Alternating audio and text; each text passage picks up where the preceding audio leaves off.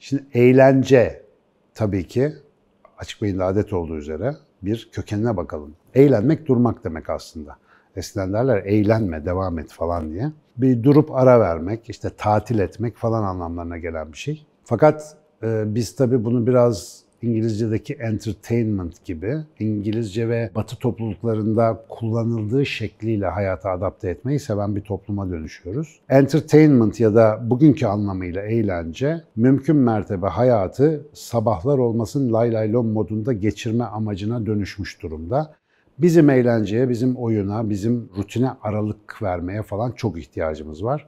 Bir kere beynimiz multitasking bir yapı olmadığı için bir işe uzun süre konsantre olduğunda hakikaten sabrı, pili, her şeyi tükeniyor. Ve en azından odak değiştirerek onu çeşitli vasıtalarla dinlendirmemiz lazım. Eğlence aslında buradan gelen bir ihtiyaç. Zihinsel performansımızın, bedensel performansımızın kalıcı olarak hasar görmemesi için arada işte vermemiz gereken bir besin gibi düşünelim. Şimdi eğlencenin bugün yani günümüzde araçları çok fazla. Bir kere birçok eğlence bizi bugün pasif tüketici durumuna düşürüyor. Bir gece kulübüne de gitseniz, Netflix'te bir film de izleseniz siz karşıda kurgulanmış bir şeyin alıcısı haline geliyorsunuz ve bunların çoğu da sizi günlük yaşam sorunlarından koparıp geçici bir süre zihninizi boşa almak üzere programlanmış. Hatta birkaç gün önce yine muhteşem deyip bir Türk dizisi izleme fırsatım oldu. İsim vermeyeyim. Muhteşem derken burada gerçekten başka bir kelime kullanırsam sorun çıkar yasal olarak diye kullanmıyorum. Bu kadar uzun gereksiz sahnelerle dolu, bu kadar artık bayatlamış konuların 2-3 sezon boyunca çekilebildiği dizilerin izleyeni varsa hakikaten hayatımız kötü yöne gidiyor demektir. Çünkü o kadar uzun süre size hiçbir şey vermeyen bir şeyi sırf kafayı boşaltmak adına izliyorsanız kafanın doluş boşalış vanası pek kontrolü sizde değil gibi gözüküyor ve e, günlük hayatta aslında bir problem var gibi gözüküyor eğlence biçimimize baktığımızda. Mesela daha evvel müziğin ne kadar yüksek bir insani yetenek olduğunu konuşmuştuk. Günümüzde müzik çoğu zaman vakti düşünmeden geçirme ve bizi belli zihinsel trans durumlarına sokmak için bir altyapı olarak kullanıyoruz bunu çoğu zaman. Yeter ki o an acımızı, derdimizi, işte kredi kartımızı, enflasyonu bir şeyi düşünmeyelim ya da evdeki ilişkisel sorunlarımıza kafaya takmayalım. E, tırnak içinde hoşça vakit geçirelim ama bu tip çözümler için alkol ve uyuşturucu zaten yüzlerce yıldır kullanılan bir çözüm aracı ama bunların hepsinin ortak noktası aynıdır. Geçici bir süre sarhoşluk ve boşluk hissi oluşturur ama bitiminden sonra ana sorunların geri dönüşü her zaman çok daha şiddetli olur. Bunun da çaresi sürekli olarak dozajı arttırıp o eğlencenin içerisinde kaybolma isteğiyle yaşamaya devam etmektir. O yüzden alkolizm, o yüzden uyuşturucu bağımlılığı, o yüzden eğlence bağımlılığı dediğimiz durumlar ortaya çıkabiliyor. Şimdi insanın bu ihtiyacını yani eğlencenin fabrika ayarları diyebileceğimiz bir şekilde nasıl karşılayabileceğimizi bilmiyorsak, okullarda öğretilmiyorsa, ailevi kültürden görmediğimizde Etrafımızdaki kalabalık ne yapıyorsa biz de onu yapma ihtiyacı hissediyoruz ama. Daha önce Açık Beyin kanalında defaatle hatırlayacak bizim çılgın açık beyinciler, takipçiler. Bahsettiğimiz bir haz kategorizasyonu vardı. Bir yüksek hazlarımız vardı, bir düşük hazlarımız vardı. Bedenin ihtiyaçlarını gidermemize yönelik olarak bize haz veren şeyler bedenimize ait daha düşük diğer hayvanlarla paylaştığımız düzeyde hazlardı.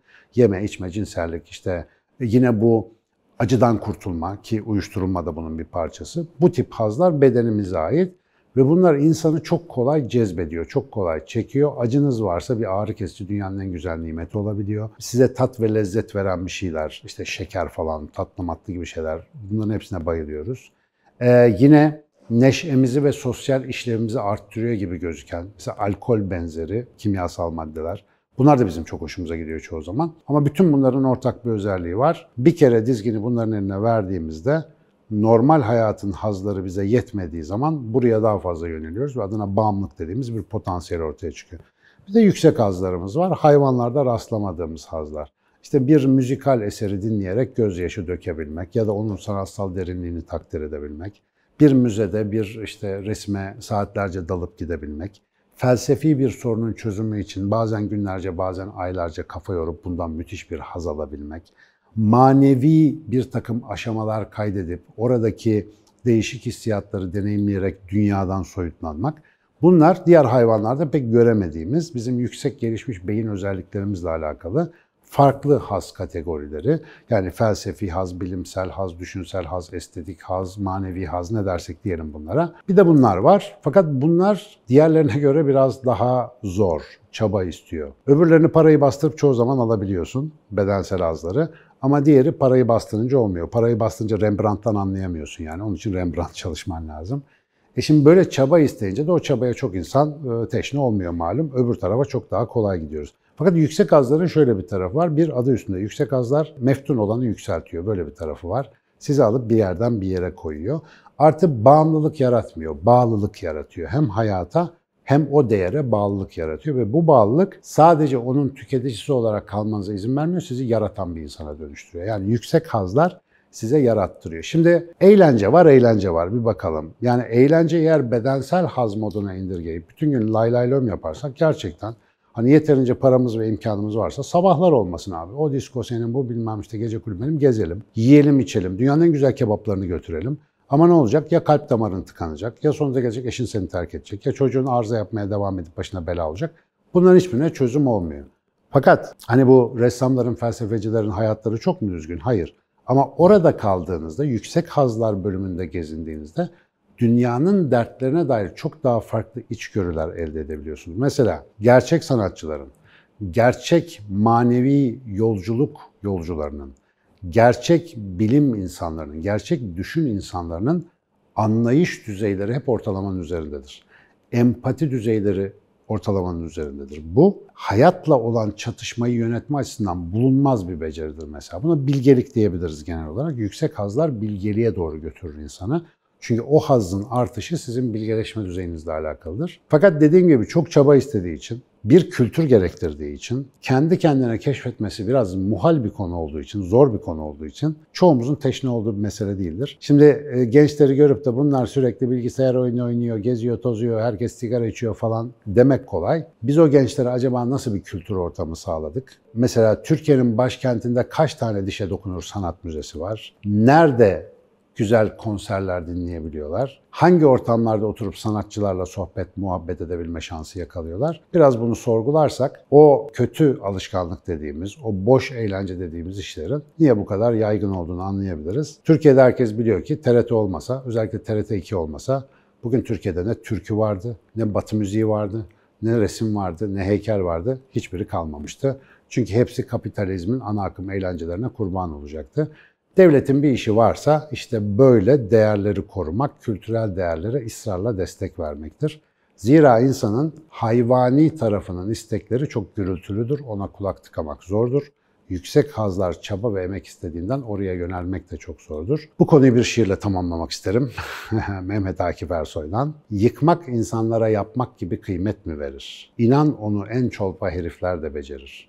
Yeter ki sen gösteri ver, işte şudur kubbe diye iki ırgatla iner şimdi Süleymaniye. Ama gel kaldıralım dendi mi heyhat o zaman bir Süleyman daha lazım yeniden bir de Sinan.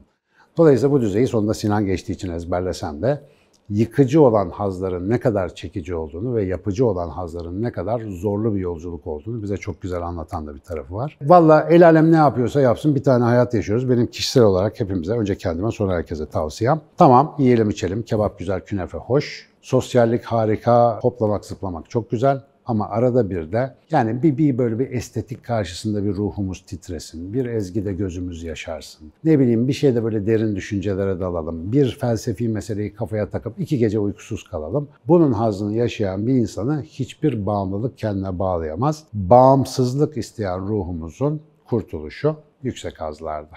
Dolayısıyla eğleneceksek oralarda gezelim.